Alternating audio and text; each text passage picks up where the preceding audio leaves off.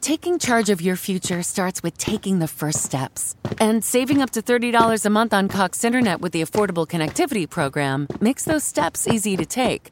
Whether they bring you to click upload on your first short film or join now for an online book club. Applying is easy. See if you qualify at cox.com/ACP.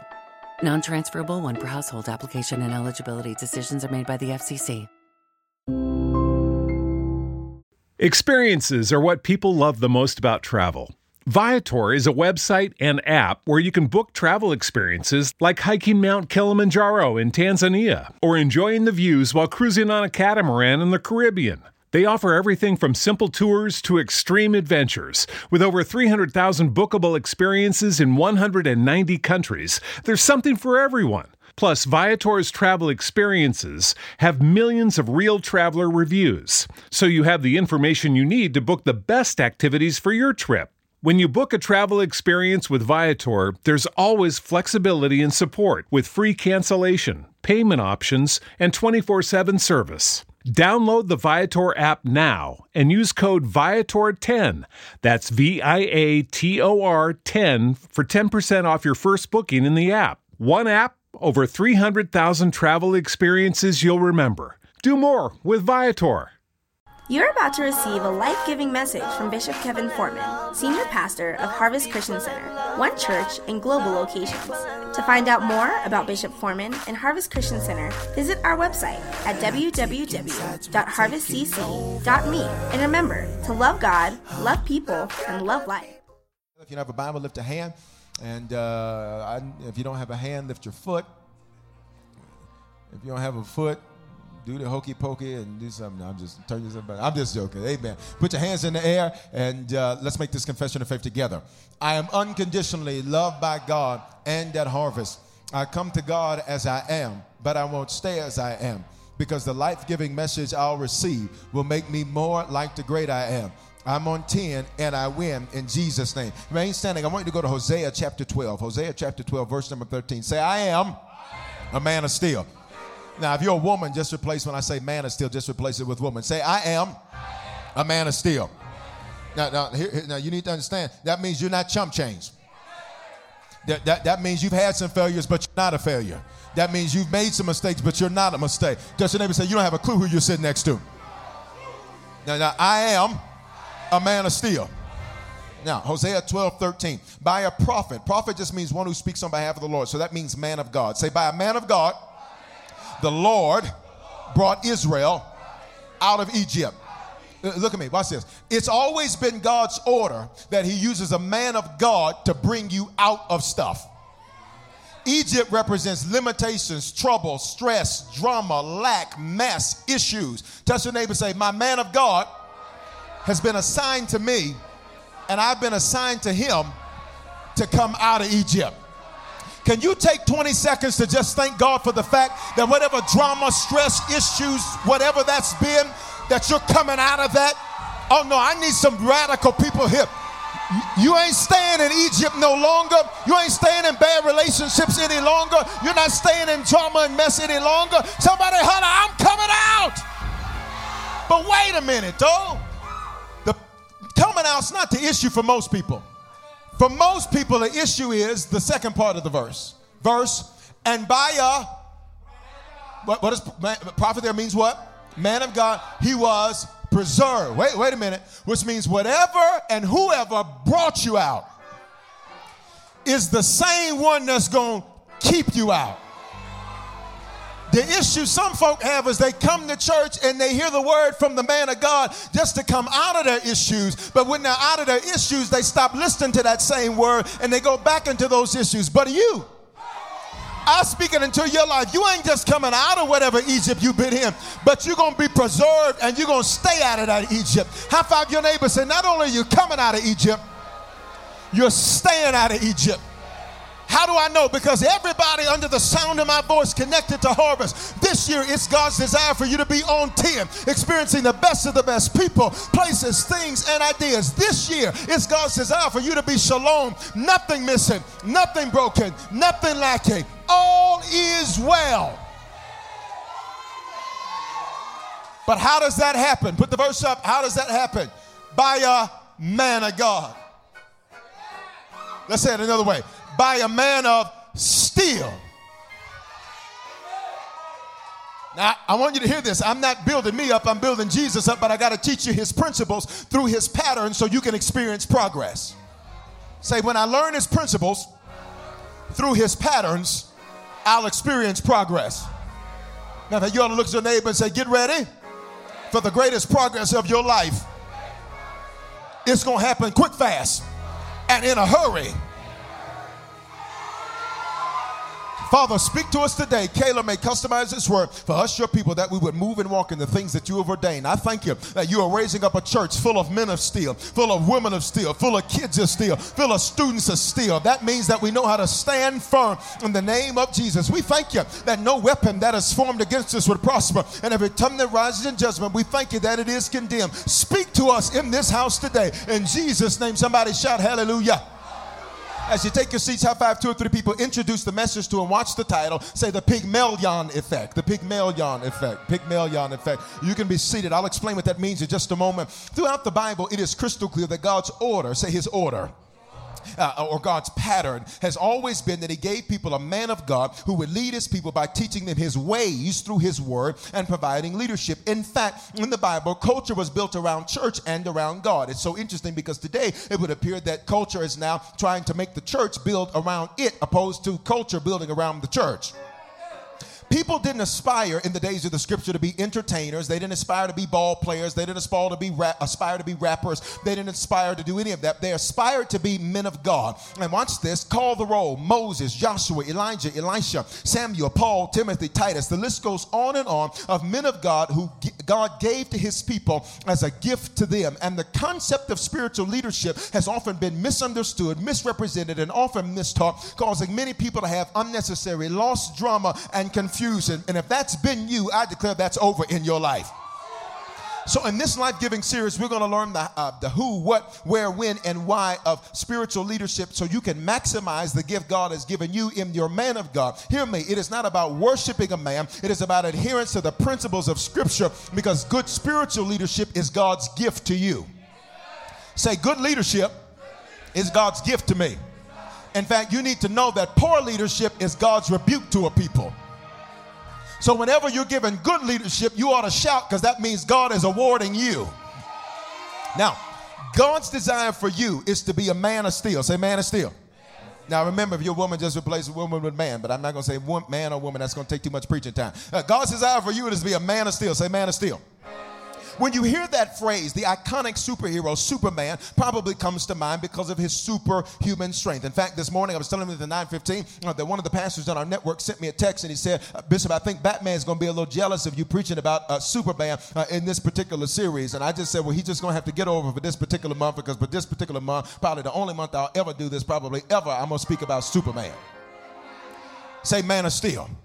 Now, watch this. What's significant is that steel, that word originates from the Proto-Germanic adjective that means to stand firm. So when we say the man of steel, what that really means is a man that knows how to stand firm, which means it doesn't matter what storm comes my way, I'll stand. Doesn't matter what trouble comes my way, I'll stand. Doesn't matter who lies on me, I'll stand. Doesn't matter what comes against me, I'll stand. I think there's some people on your row that can testify that you were already a man of steel and didn't even know it. How do you know? Because out of all the hell you've been through, out of all the betrayal you've been through, out of all the trouble you've been through, you're still standing firm. And you may have rocked a little bit, and you may have shaken a little bit, but look at you in church today. Look at you giving God praise. Look at you saying, I will bless the Lord at all times, and his praise shall continually be in my mouth. Touch your neighbor, say, I'm a man of steel. That means I know how to stand firm. And I think there's some people in here where you've seen this in your own life. I'm not just here to just passively let life happen to me. I was born to happen to life, which means I knew how to stand firm. And the storms may blow and the wind may blow and the rain may come, but watch me keep on. High five your neighbor and say, keep on standing. Even if family drops you, keep on. Even if that relationship fails, keep on. Even if they take the job, keep on standing. Say, I am a man of steel. Now watch this. Steel is the way we look at Superman, because steel has what's called a high tensile strength. And tensile strength is the maximum stress a particular material can withstand while being stretched or pulled apart before it breaks. Quiet, church. This is the opposite of compressive strength. Compression means if I push it down, how much can it take before it caves in? Tensile strength means if I pull it apart and I stretch it and I make it start doing things it's never done, and I make it learn skills it's never learned, and I make it grow and I expand its capacity, how much can it take before it breaks apart? Can I speak it into somebody's life? This whole year, God has been stretching you, and he wanted to expand your capacity. He needed to expand your pain threshold. Touch your neighbor, say he was building your steel strength. So steel now has a high tensile strength. It's the maximum stress it can withstand while being stretched or pulled before it breaks. Say, I wasn't built. Come on, talk to me. Say, I wasn't built to break. Say, I was born for this. Say, I was made for this. Stop sitting complaining about the hand you've been dealt in life. God knew that you were the one that had the tensile strength to handle it. Stop complaining about what hasn't worked in your life. God said, that's a man of steel. That's a woman of steel. You were built for this. I just had to pull it out of you. And that's what the hell you've been going through has been about. God says, I just had to pull strength out of you you didn't know was in you. Say, I am a man of steel. Now watch this. Now. You're saying, Bishop, what in the world does this have to do? You're talking about spiritual leadership and all that. Well, what does this have to do with me? Well, because you need to understand that God gives you a man of steel. So point number one, note takers, God gives me a man of steel. Why does he do that? Because to become a man or woman of steel, Jesus, the ultimate man of steel, gives you a man of steel.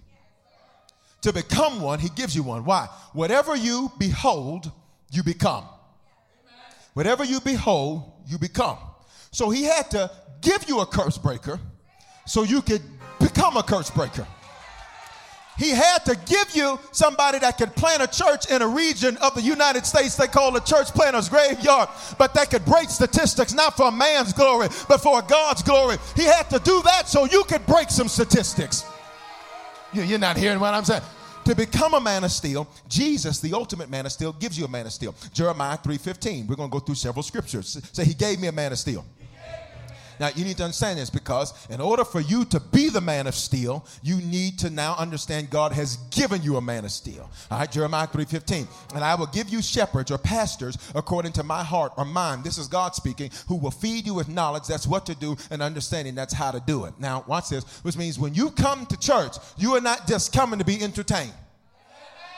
This is not a show. I'm not a monkey. I ain't junking through no hoops. I'm not going to spit. I know the circus is in town. I'm not going to spit fire out my mouth. I ain't doing none of that. You come here to be fed with knowledge and understanding, which means you come in here to train so you can go out there and reign. Touch somebody and say, this is not some game.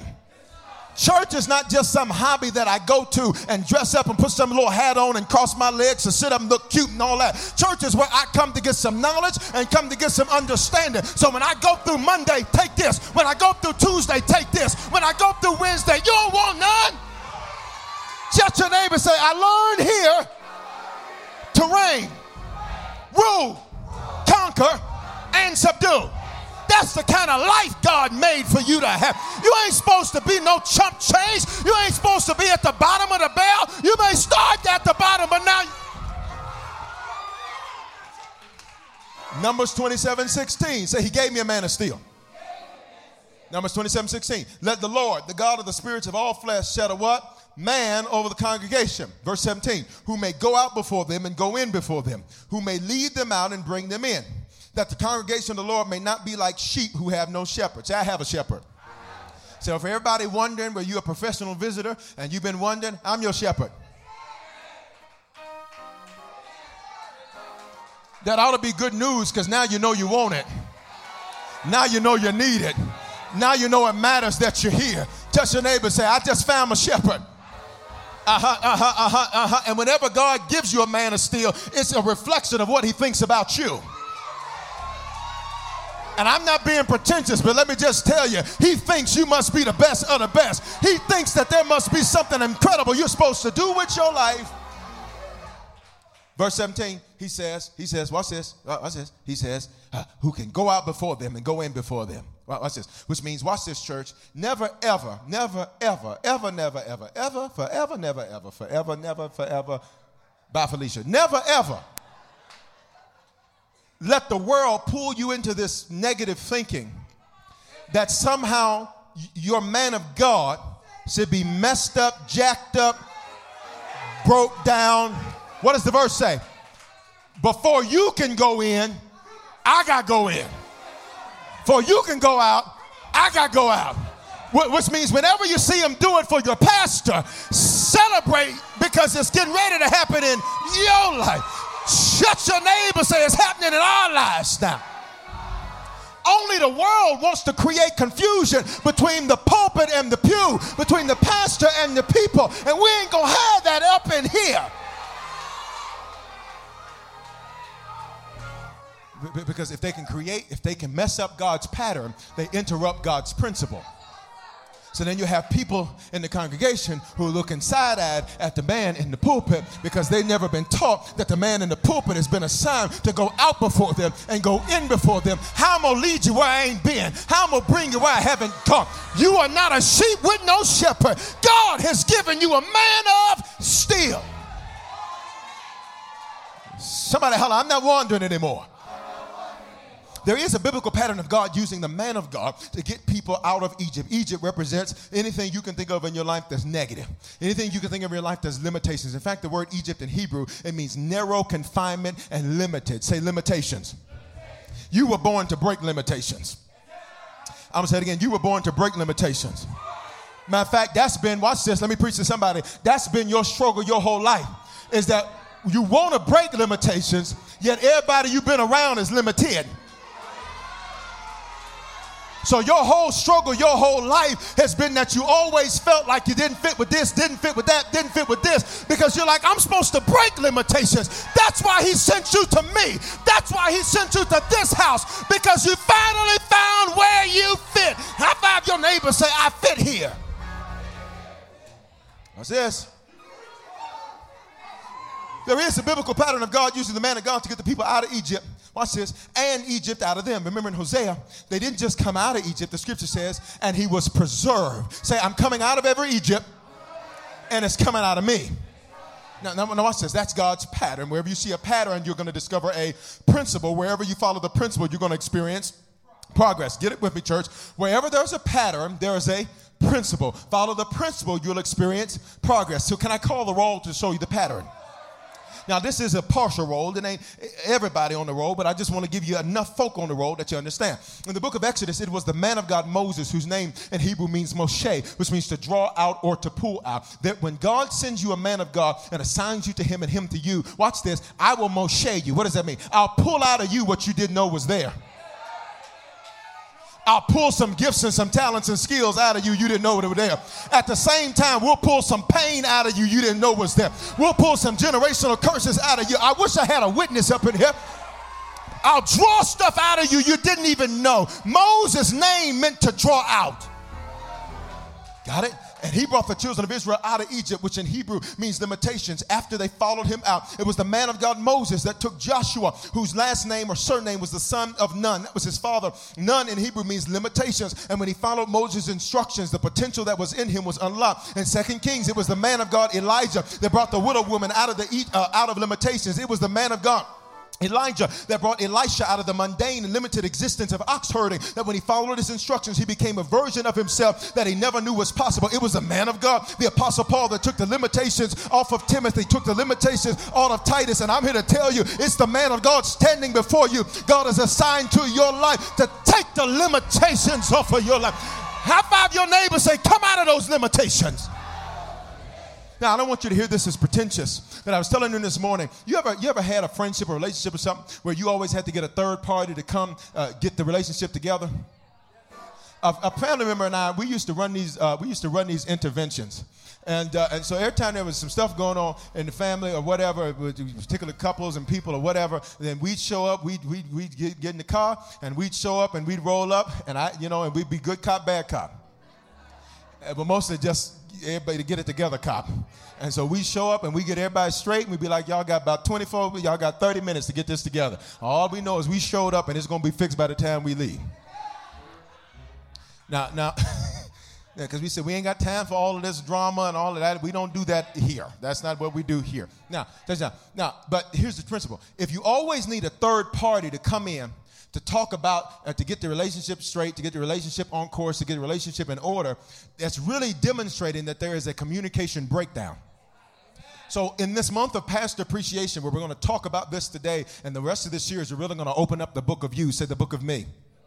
That's what we're going to do with the rest of this series. But I wanted to open up dealing with this because I don't need a third party to come in to talk about our relationship.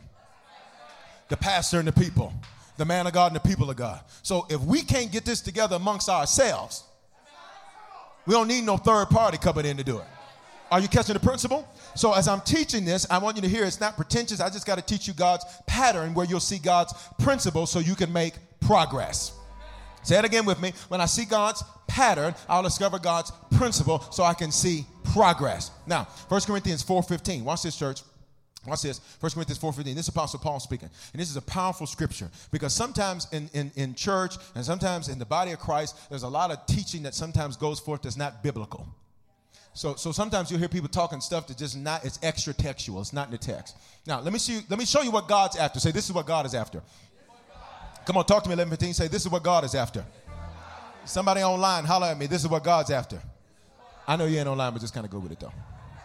Everybody, say, this is what God is after. This is what Paul. Paul says, for though you might have 10,000 instructors in Christ. Now, instructor there translates into Greek, which means head slaves. He says, you got a lot of folk teaching you how to be slaves to messed up stuff. Well, you just, stuff. Just because a person has a mic doesn't mean they have a mind.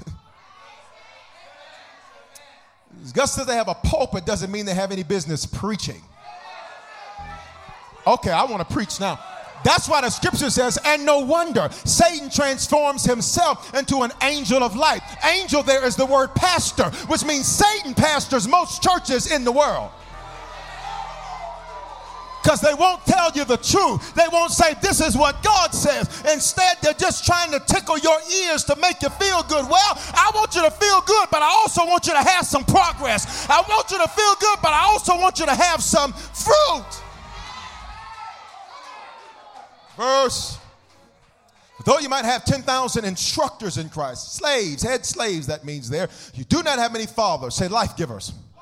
For in Christ Jesus, I have begotten you through the gospel. Watch this next verse. It's going to shake your mind. Verse 16 says, therefore, I urge you. Imitate Jesus. Nope. Follow Jesus. No. Trust the Lord. No. Seek the Lord. No. Therefore, I urge you. What did Paul say? When I move, you move just like that. Therefore, I urge you, Paul said, imitate me. Don't worship me, but God gave you an example of how to move, how to rule, how to reign, how to conquer, how to subdue. He said, therefore, I urge you. What did Paul say? Imitate me. Now, this is problematic because most folk are trying to change God's pattern. You trying to bypass the gift he gave you, the man of God, talking about me and God got our own thing. That's not his pattern. That's not his principle. It's quiet, church. Can I just teach you deep like I want to? Why in the world did Jesus come in the first place? Jesus is the anthropos. He is the God-man. So much God, you can't believe he's man, so much man.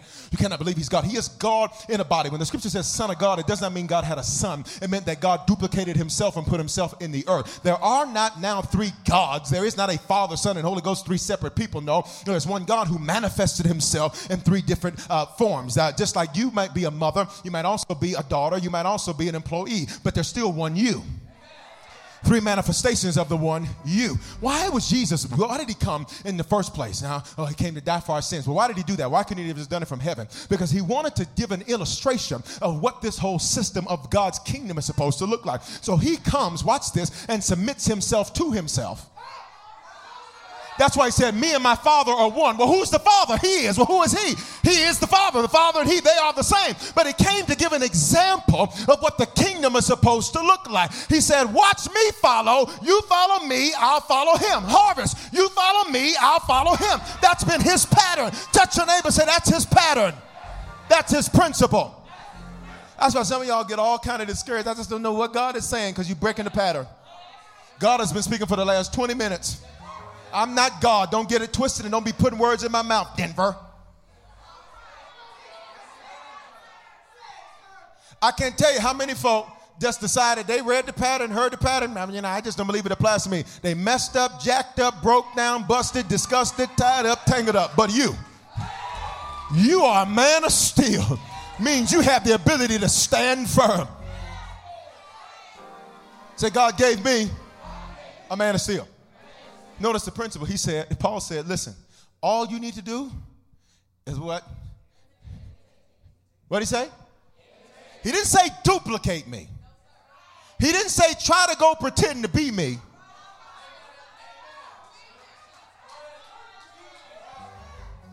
Often imitated, never duplicated. What he said is imitate. Doesn't it say imitate? What's this? So. What does that mean practically? What does that mean practically? Hey, God says, this whole church thing is because God says, I'm trying to reproduce the kind of takeover spirit, the kind of king spirit, the curse-breaking spirit, the curse-breaking mentality. I'm trying to duplicate that in the earth. So God says the quickest way I do that is I give people something to behold. So together they become. One more scripture, Hosea 12:13. You hear, church? Yes, sir. Hosea 12:13. We looked at this one. By a prophet or man of God, the Lord brought Israel what? Out of Egypt. And by a prophet, which means man of God, he was what? Preserved. Now watch this. Here's how some people treat church. When they're going through something, oh, Jesus. Oh, Bishop. Oh, Bishop. Matter of fact, I had a dream yesterday about how somebody came up to me and was crying all over me and snotting all over me. And then 2 months later, was calling me everything but a child of God because they couldn't get what they wanted. Be quiet, Bishop Fortman. I might.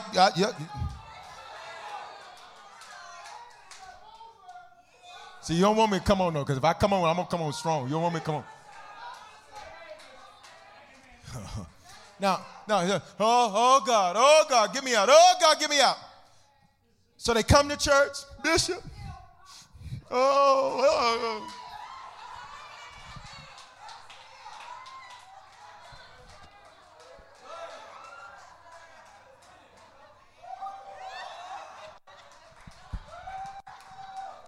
Ooh, you preach me out. Then they come out of Egypt. Then watch this. Some people from their past show up. Then some stuff from their past show up. Then a little drink show up. Then a little smoke show up. Then a little old relationship show up. Then a little whatever show up. And then they ghost, they Casper, they're out of here. You don't see them no more. Because they thought, well, all I needed to do was get out of Egypt. So I'll use the church and I'll use God to get me out of Egypt. I'll use the man of God to get me out of Egypt. Oh, but that ain't how it works. The same man of God that God uses to bring you out of Egypt is the same man of God that'll keep you out of Egypt and get Egypt out of you. Touch your neighbor and say, you're not just coming out, you're staying out. By a man of God, the Lord brought them out of limitations, and by a man of God, they were preserved, which brings us to the second point. You hear, church? Say, I'm lifted to the level I listen. Today's message is called the Pygmalion Effect, which refers to the phenomenon in which the greater the expectation placed upon people, the greater they perform. To the contrary is the Golem effect in psychology, which means the lower an expectation, the lower somebody or something performs. Watch it. Which means everything in my life is performing to the level of my expectation. No, I'm going to say it again. Everything in your life is performing to your level of expectation. That's why Ephesians 3:20 says, now unto him that is able to do exceedingly abundantly above all that we ask expectation or think expectation. Can I ask you something? What is it that you really, really believe? I mean the thing that consumes your thoughts. The thing that consumes your mental energy. Because that's your real expectation. And things perform at the level of expectation that you set for them. In sociology, you would see this concept even related to socioeconomic situations as it relates to crime and education and a multitude of other things. It means the lower expectation I set, then the lower expectation or the lower performance. Higher expectation, higher performance. It means things perform at the level of expectations that I set. Now, here's the issue that sometimes we have. When it comes to church, the relationship between the people and the pastor is that expectations have never been properly communicated or articulated, and yet they are being anticipated. Bishop, what are you trying to say? See, the Pygmalion effect is a form of self-fulfilling prophecy because you become what you believe. That's why the scripture says, as a man thinks in his heart, so is he. Heart means mind in the Hebrew language of our Old Testament, which means, watch this, you're not just what you say, you are what you think. Which means sometimes you have to make your thoughts correct your thoughts. Excuse me, you have to make your talk correct your thoughts. I'm gonna say it again, because how many times you ever said, "Oh, I just am believing God for great things," but in your mind you were like,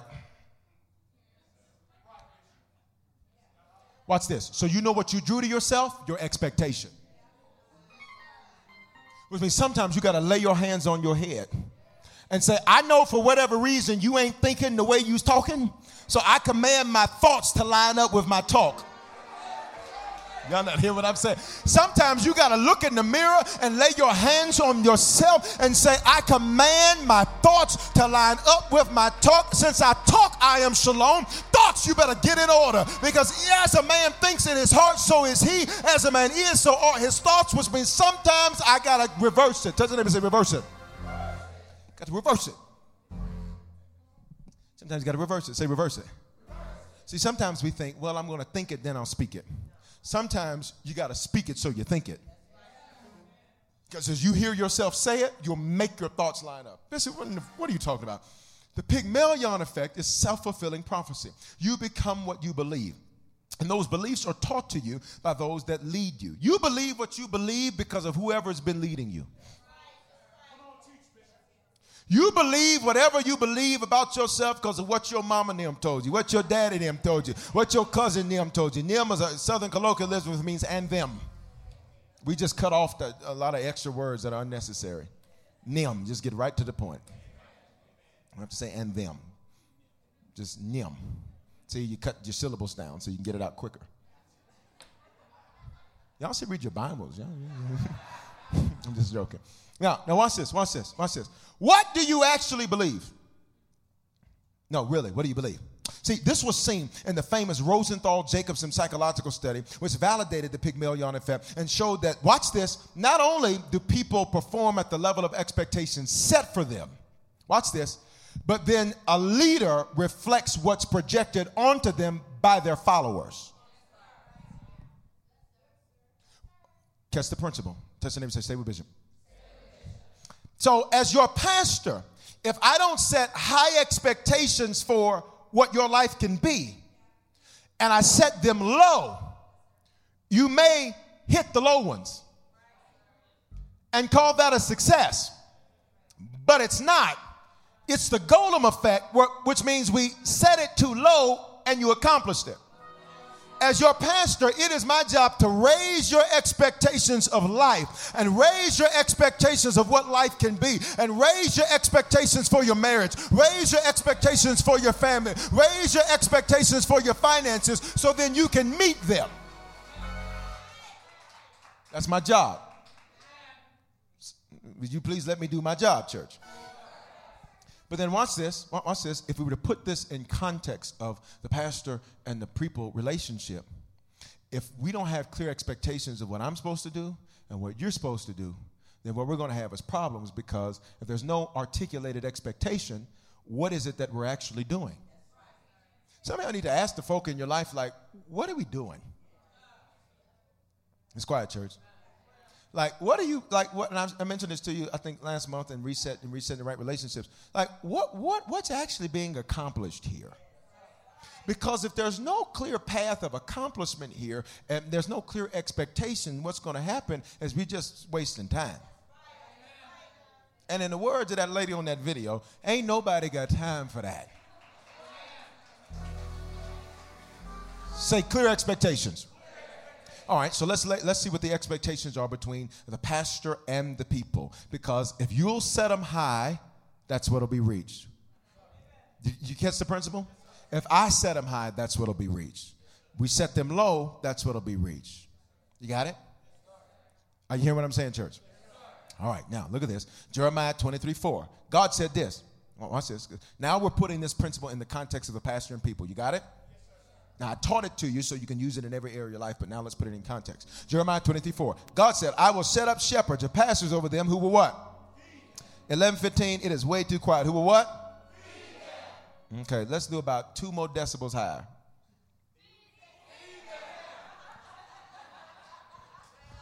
One, two, three.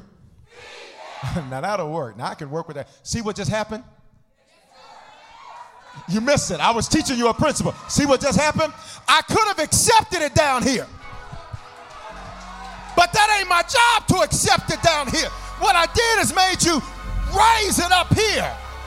And you need to start looking at every area of your life and say, I ain't accepting that. I ain't accepting that. You're going to have to come up. Who will what? Feed them. And they shall fear no more, nor be dismayed, nor shall there be lacking, says who? The Lord. So God says, I'll give you a pastor. That's what shepherd means there. And the verse says that he's going to feed you. That means he's going to coach you, teach you, lead you, instruct you. And when you follow those instructions, what does God promise you?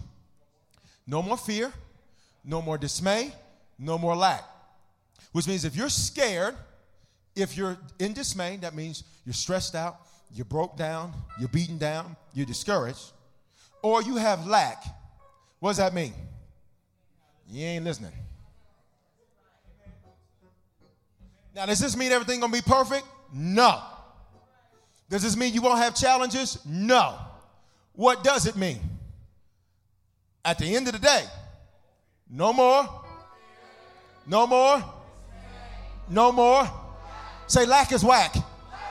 Say dismay go away. So fear get out of here. You can, now, watch this. Watch this. Go record that and put it on SoundCloud. You can have a platinum selling album now. That's all you got to do. No talent needed anymore. They'll put you on that computer and you can be a star. And just put, I'm going to be in your video, though, in the back. I want you to be like, that's what I said. Stop it. That's my 11:15. Where y'all been? Y'all was sleeping last week. I don't know. There they go. There they go. Where they at? There they go. All right, what's this? No talent needed. You'd be like, what are you talking about? Have several seats. I don't know. You're just up there, boo-da-boo-da. Sit down. Talk about something that I can understand you. You gotta get, they need lower thirds at the bottom so you know what they're saying. No, I'm telling the truth. Like, what? Okay, let me leave that alone. Say no more lack, because lack is whack. No more fear. It's got to get out of here. Dismay has to go away.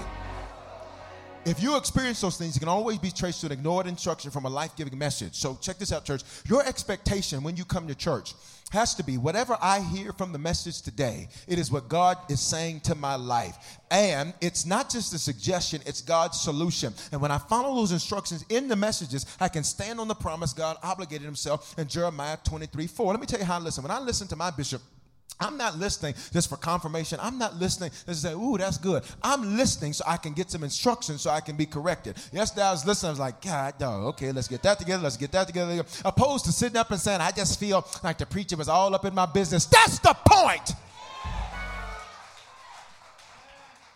Somebody said something very foolish a few weeks ago, and they just said, I just felt like the message was addressed toward me. And I thought, wow, like, isn't that the point?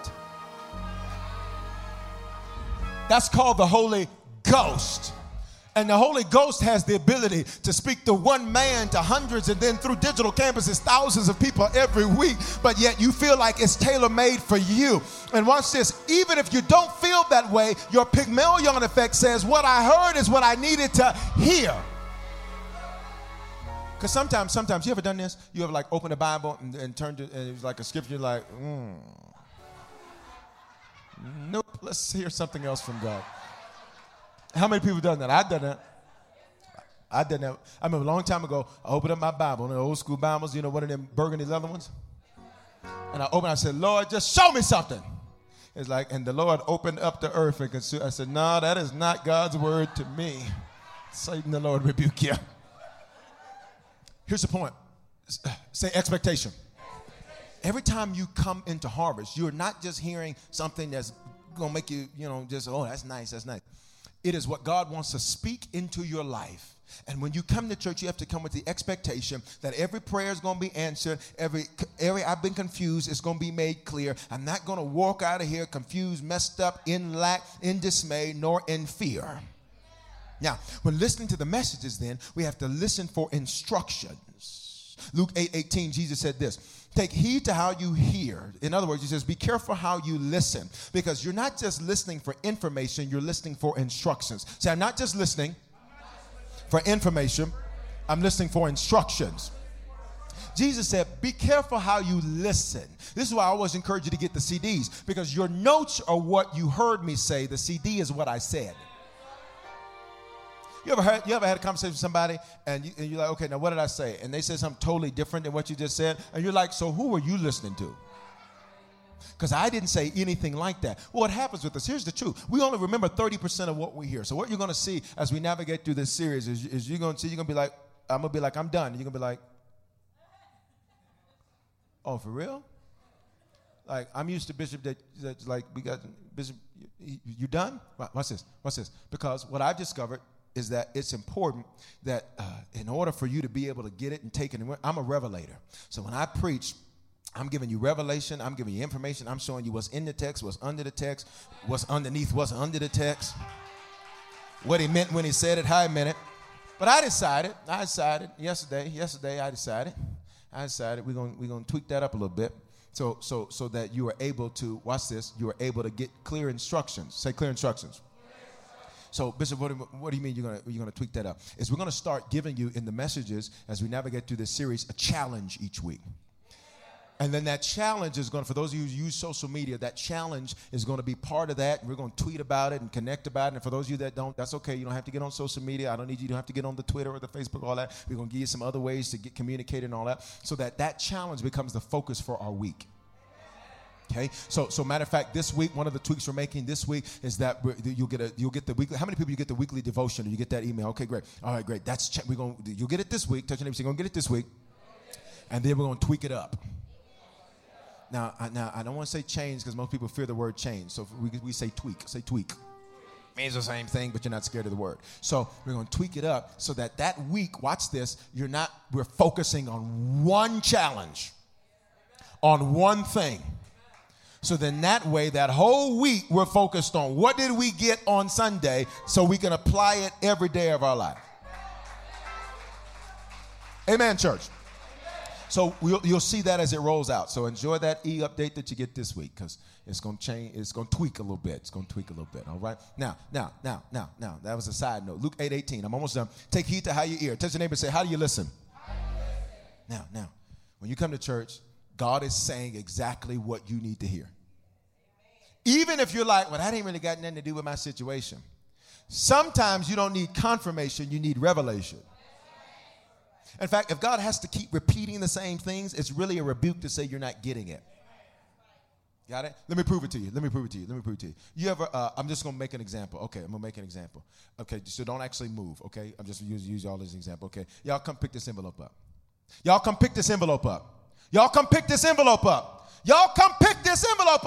Every time I repeated, it was an indication that they didn't follow the original instruction. So when you come to church, don't talk about Bishop. That's confirmation.com. That's rebuke. That means you ain't been listening to the first time you got the instruction.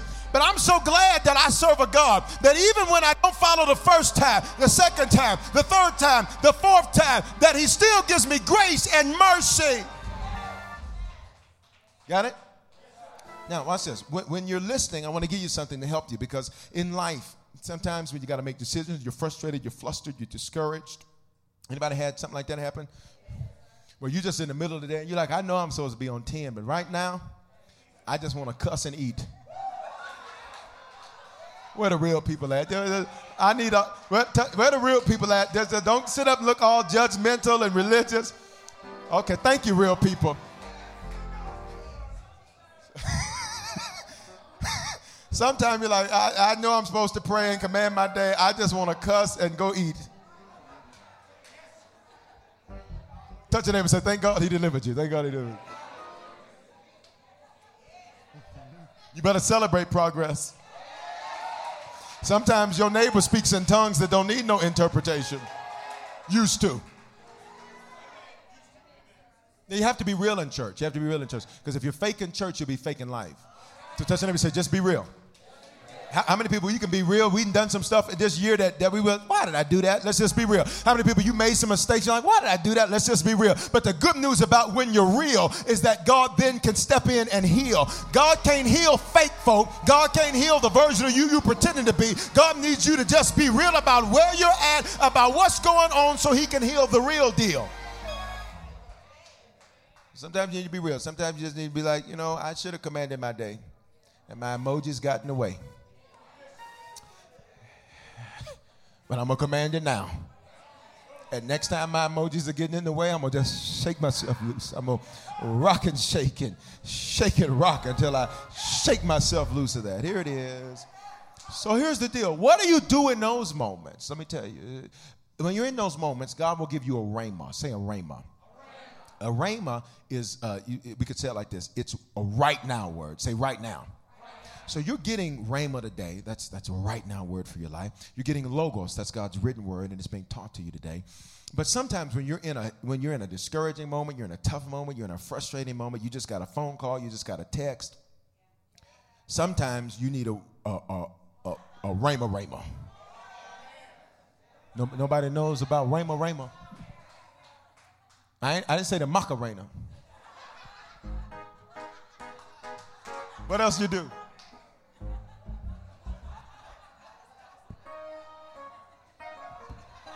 There you go. You got it. Here's the deal. Say, Rhema, Rhema. I want to teach you a shortcut. Say, I'm lifted to the level I listen. I'm going to save you some money, because you're going to stop making bad decisions when you're frustrated. I'm going to save you some time, because you're going to stop making bad decisions when you're frustrated. I'm going to save you some emotional energy, because you're going to stop getting caught up in your emotions. All right, here it is. Here it is. Go to 1 Samuel 3. When God gives you a rhema, it means I need it right now for what I'm in right now before my mouth writes a check. I remember one time I was chatting with somebody, and I was chatting with them, and they were just talking and all of that. And as they were talking and going, I said, listen, I'm going to talk to you real strong. I said, you need to shut up. I said, because you're about to say something, and I'm just telling you, I ain't going to be able to unhear what you said. I said, you just need to just hush. Somebody's calling your name. I said, you need a rhema right now, because after you get out of them emotions. 1 Samuel 3. Now the boy, Samuel, ministered to the Lord. Touch your neighbor and say, we're closing. Before Eli. Eli was the man of God. And the word of the Lord was rare in those days. There was no widespread revelation. That's kind of like what's going on in America today. There's lots of churches, not a lot of revelation. And I'm not making an indictment on any men of God or any churches. What I'm saying is that, there's a lot of people going around with all these fancy new titles now. I'm prophet is this. Well, how come you can't prophesy and get yourself out to a mess? I'm prophet this. I'm evangelist this. You ain't evangelist nothing. You ain't won nobody to Jesus. Sit down. Since y'all didn't say nothing. That ain't no office. That's a gift. Now, The word of the Lord was rare in those days. There was no widespread revelation. That's why Harvest has been sent. To reveal what? The revelation of the kingdom. Who God said you could be and what God said you could have. That's why I'm always preaching to you. Now is the time for the saints of the Most High God to rise up and possess the kingdom. And proof that the kingdom is working is that if he's doing it here, in a place they call the church planter's graveyard, yet we're still standing to his glory and for his purposes and for his... He told me 10 years ago, he said, son, if you can do it here, you can do it anywhere. Verse. Say, for this reason, were we sent? Uh-huh. Say, I'm needed here. I'm wanted here. I belong here. Verse 2. Verse 2. Verse 2. And it came to pass at that time, while Eli was laying down in his place, and his eyes had begun to grow so dim that he could not see. And before the lamp of God went out in the tabernacle of the Lord where the ark of God was, and while Samuel was laying down. So who's Eli? Man of God. Now Samuel is getting ready to be called into the ministry, but he's not there yet. Next verse.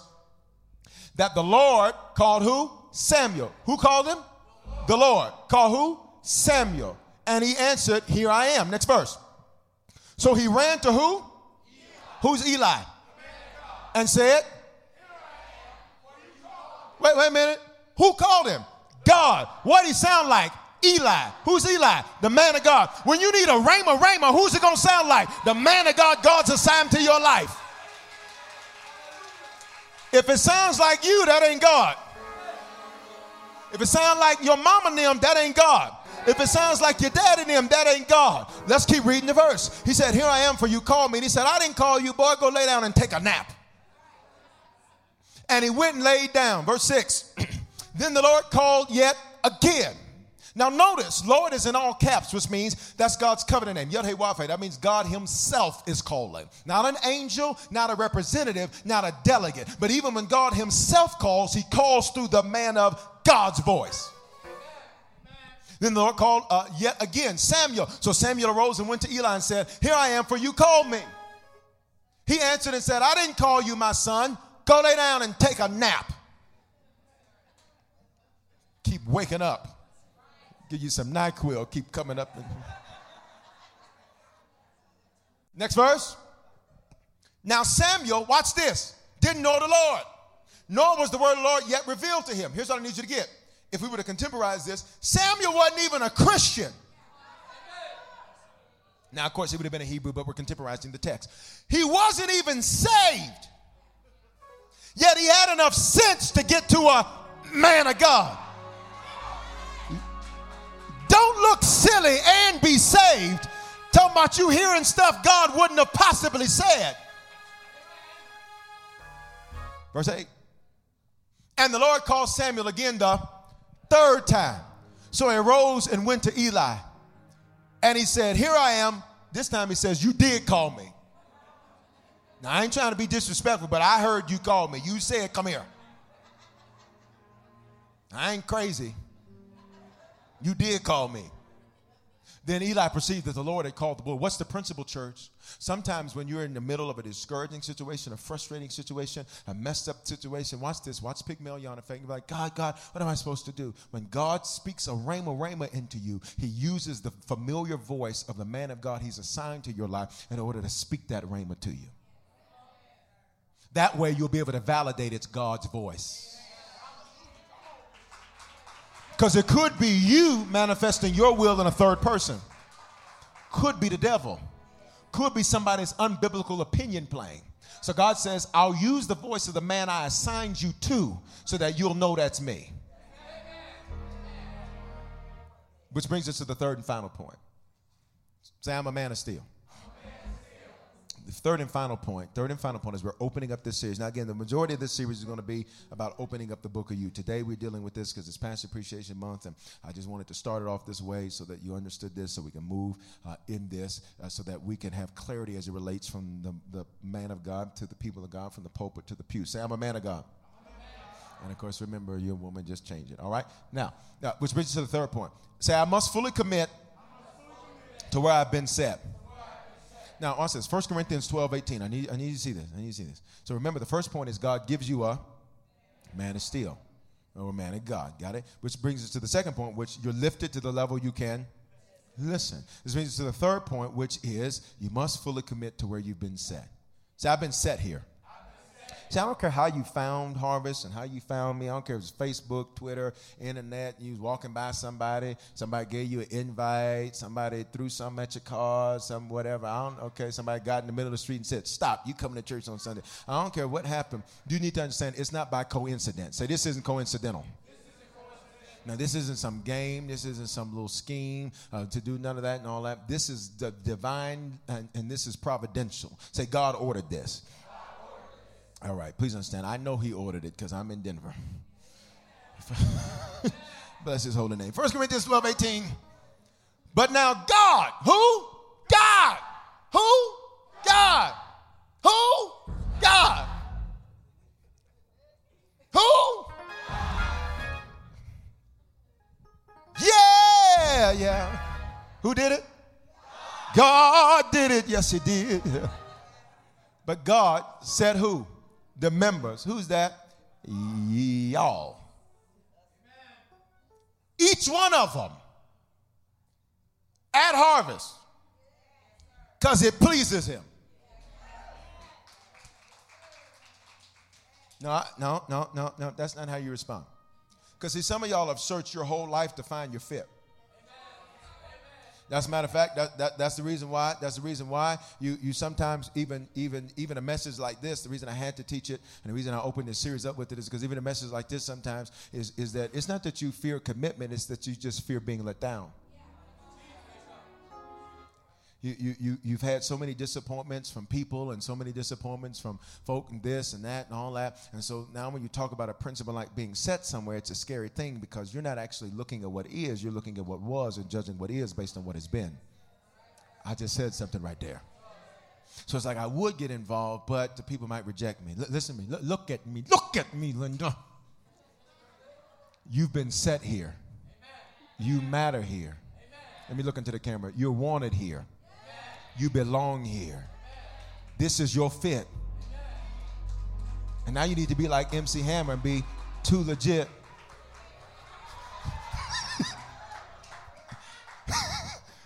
to quit. I was going to do some James, but I'll leave that up to you. Say, I belong here. I was set here.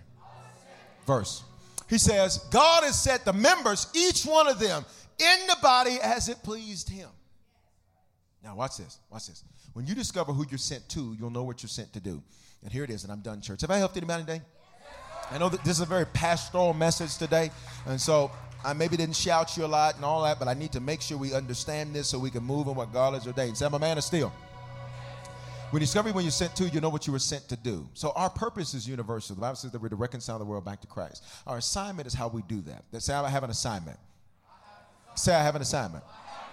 Now, there's two types of assignments heaven gives out. The first is an assignment to a problem. The second is an assignment to a person. When you're assigned to a person, that person's vision or problem becomes yours. You find out from them how you fit in. Say, I fit. No. Say, hashtag, my life matters. Listen, the most scary place to be is in a place in life where you think your life has no meaning. Because people who have nothing to lose, so they think, live that way. But you, that's not your story. That's not your testimony. And maybe you don't have a lot of money. Maybe you don't have a lot of material things. But I'm here to tell you that ain't even the big stuff anyhow. The big stuff is purpose. The big stuff is assignment. The big stuff is realizing you weren't born to just be a bump on the lawn. The big stuff is realizing since I'm here, I'm going to make my life matter. The big stuff is realizing that since I was born, I'm going to be the type of Christian that when I get up in the morning, hell says, doggone it, we couldn't kill him. Doggone it, we couldn't keep him down. Now, watch this. Watch how it works, because I want you to see, because you're like, Bill Bishop, so what kind of assignment do I have? I'm going to make it simple for you. Adam was assigned to interrupt the darkness going on in the earth. Revelation chapter 12 says that Satan had been cast down to the earth with one-third of the angels. So darkness is on the earth that represents Satan. Satan's on the earth. God says, I'm going to make a son, my image and likeness, Teshulam in the Hebrew, and my image and likeness, and he is now going to deal with Satan. I'm not dealing with him. My son will deal with him. He's beneath me. My son will handle him. Revelation 12:9. Here's the verse. Can I just give it to you real quick? Come on, Revelation 12:9. Here's the verse. So the great dragon was cast out, the serpent of old, called the devil and Satan, who deceives the whole world. He was cast out to the earth. He was cast out to what? The earth, and his angels were cast out with him. Jesus said, I saw Satan fall from heaven like lightning. So when Adam shows up on the scene, who else is there? The enemy. And what was Adam supposed to do? He was supposed to be God in the earth. That's why Genesis 1:26 says, let us make man and let them have dominion. Say, I'm supposed to have dominion. See, that's why there's something about you. I know I'm preaching to you by your response. There's something about you that when you just see passivity, you're like, ugh. And when you just see people let life happen to them, you're like, ugh. Because God's original intention is been stirred up in you because you found your man of steel, so God can make you into a man of steel. What's this? Adam's assigned to deal with that. Who's assigned to him? Eve. Catch it out. Moses is assigned to deliver the Israelites. Who's assigned to him? Joshua. Elijah is assigned to raise up a new generation of men of God. Who's assigned to him? Elisha. Paul is assigned to preach the gospel to the Gentiles. Who's assigned to him? Timothy and Titus. Gideon's assigned to deliver the people. Who's assigned to him? Gideon's army. You catching the point? David is assigned to usher in a new set of leadership in the nation, a man after God's own heart, and he's assigned to take down the giant. Who's assigned to him? Jonathan. Jesus is assigned to pay for our sins and to give us the keys back that Adam gave up. Who's assigned to him? Mary, his mama. And the 12. And everybody else. Noah was assigned to build an ark. Who's assigned to him? His sons. So some of you are trying to figure out, well, Bishop, what am I on earth for? You ain't been listening the whole time. This is no coincidence, church. I need you to catch this. This is no coincidence. You being here, me being here. Because please understand, had I had my will, we thank God for Denver.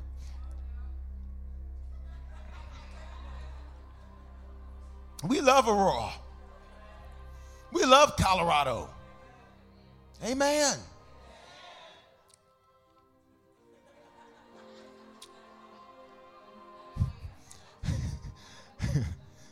I promise you. I just promise you. This is no coincidence. This didn't happen on accident. So what do you mean when you put your hands together like this? You being here, me being here, we being here. Why? God's assigned the people to a man of God. And now our assignment together is to change this community, change this region, change this state, change this nation, change this world. If not us, who? And if not now, when?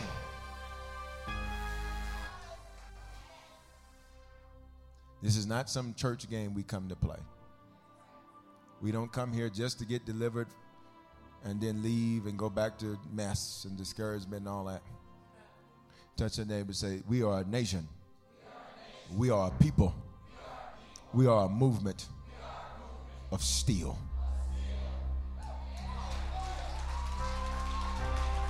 I don't think you heard what I just said. I don't think you heard what I just said. Say, we are men of steel. So let me say this to you. Stop saying, well, it don't matter if I don't show up. Yes, it does. Stop saying, well, it don't matter if I'm not there. Yes, it does. Stop saying, it doesn't matter if I give. Yes, it does. Stop saying, it doesn't matter if I serve. Yes, it does. You matter here. You're not a number. You're not just another butt in the seat. For those of you offended by butt. Booty. Would you prefer booty? I'm just joking, church. Don't get offended. Please don't send any emails. Please. You're not just another trunk and a seat.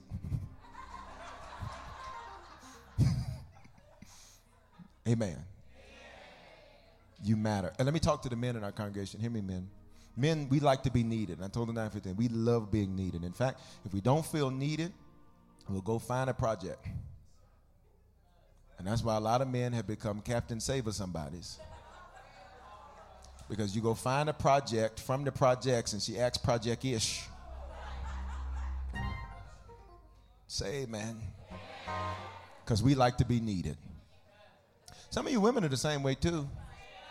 You find the worst possible man and talk about, I'm going to fix him up. Because we all like to be needed. Men, we like to be needed. So let me make it clear. Let me make this unambiguous, as unambiguous as I possibly can. You're needed. And I need you to fully commit where you've been set. You've been set here.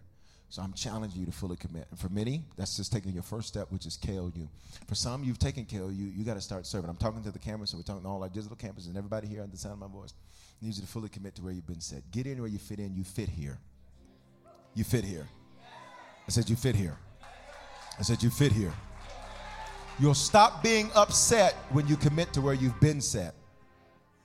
Reason you keep dealing with the same stuff and you come out of Egypt to only go back into it is because you haven't fully committed to God's pattern, which means you haven't fully understood his principle, which is why I had to go back over it again today. This is divine. This is no game. This is no joke. This isn't just some little part of your journey. This is the journey. This isn't just part of your journey. This is the journey. What is Jesus building? The church. So, I want to challenge you. Men, you're needed. We will not be the kind of church, men, that sits back and lets the women do everything. Amen. We will. Now, let's thank God for now, don't misinterpret that. I believe in women. Okay? My top gladiators are women. But here's the point, though.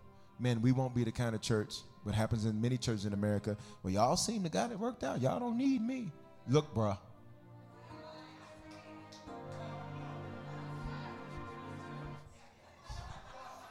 We need you. You matter. You fit here. Well, Bishop, I'm still working out some issues. Good. Everybody else is too. Bishop, I still cuss and fuss. Just don't do it up in the building. And if you do it in the bathroom with the door shut. No, I'm just joking. I'm joking, church. I'm joking.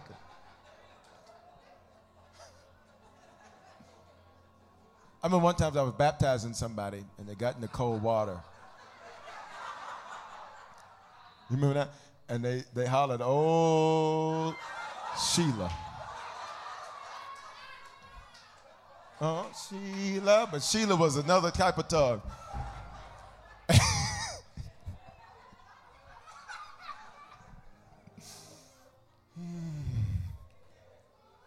They did it right here, too, right here. It's right here. I said, Bishop, what's the point? The point is, you need it, you want it, your contributions matter. Not just your giving matters, too, but your serving matters. You're inviting people to matter. You being here matters. As a pastor, I just need to be honest. When I look out and see you, it gives me strength. Particularly this year. 2016 has been a great year, but I'm happy as 5776, the spiritual year going to be over in a few hours. I'm happy as can be that this year is over. Y'all not saying nothing to me. I'm running out of 5776. Like at 6 o'clock, I'm going to be playing shout music. I'm going to periscope it for you. I'm going to be shouting in my kitchen. I get ready to sing that if he brought me through all that, brought me song, whatever that was we sang, the brought me song. We're going to do that as a church. Now, but I'm serious. You need to know that. And so, men, I need you to get involved. Ladies, I need you to get involved. I need you to do this. It's strength to me when I see our people. It's strength to me when I see you. You need to know that. And when I don't see you, you need to know there'll be stuff I'll be saying in my head.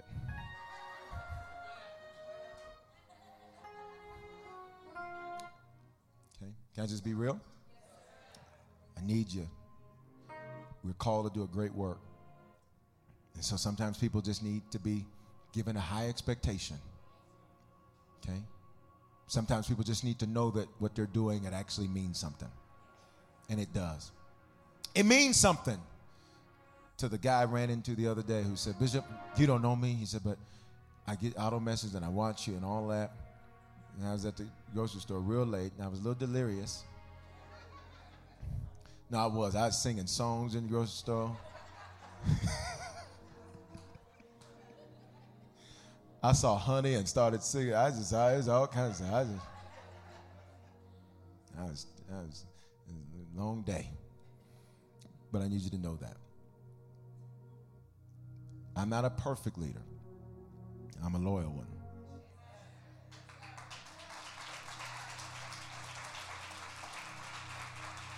And as I look at this year and I look at what's ahead of us, church, we need each other. Look at your neighbor and say, we need you.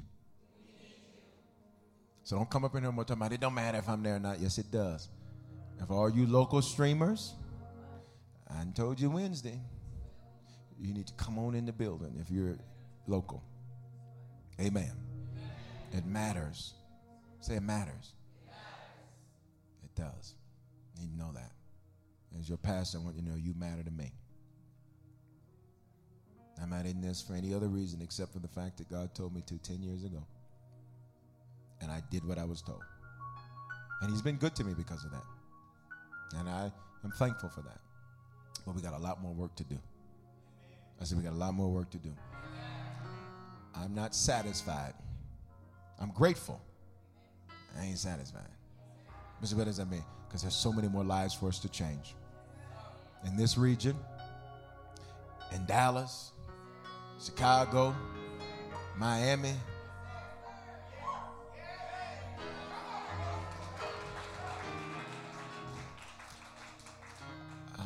Atlanta. I'm just joking. There's a whole lot of lies. There's a lot of church in there. Everybody got church. Like, you know, everybody. Like 4 years talking about, God's called me to preach the word, brother. I need you. Say, I'm needed. Father, I bless you for this time together. I pray that this congregation would have heard my words today. That we move and walk in what you ordained today. Experiences are what people love the most about travel. That's why they love Viator. They have over 300,000 bookable experiences and something for everyone. Plus, their travel experiences have millions of real traveler reviews, so you have the information you need to book the best activities for your trip. Download the Viator app now and use code Viator10 for 10% off your first booking in the app. One app, over 300,000 travel experiences you'll remember. Do more with Viator. Hey, Cricket customers, Max with ads is included with your Cricket $60 unlimited plan at no additional cost. Nice! Max is the streaming platform where you can watch Scoob, Meg 2 The Trench, The Nightmare on Elm Street collection, and so much more. Remember me. Just log in with your Cricket username and password to experience Max on all your favorite devices. We've never seen this before. Max, the one to watch for a good scream with Cricket. Yeah! Phone plan, streams, and standard definition. Programming subject to change. Fees, terms, and restrictions apply. See cricketwireless.com for details.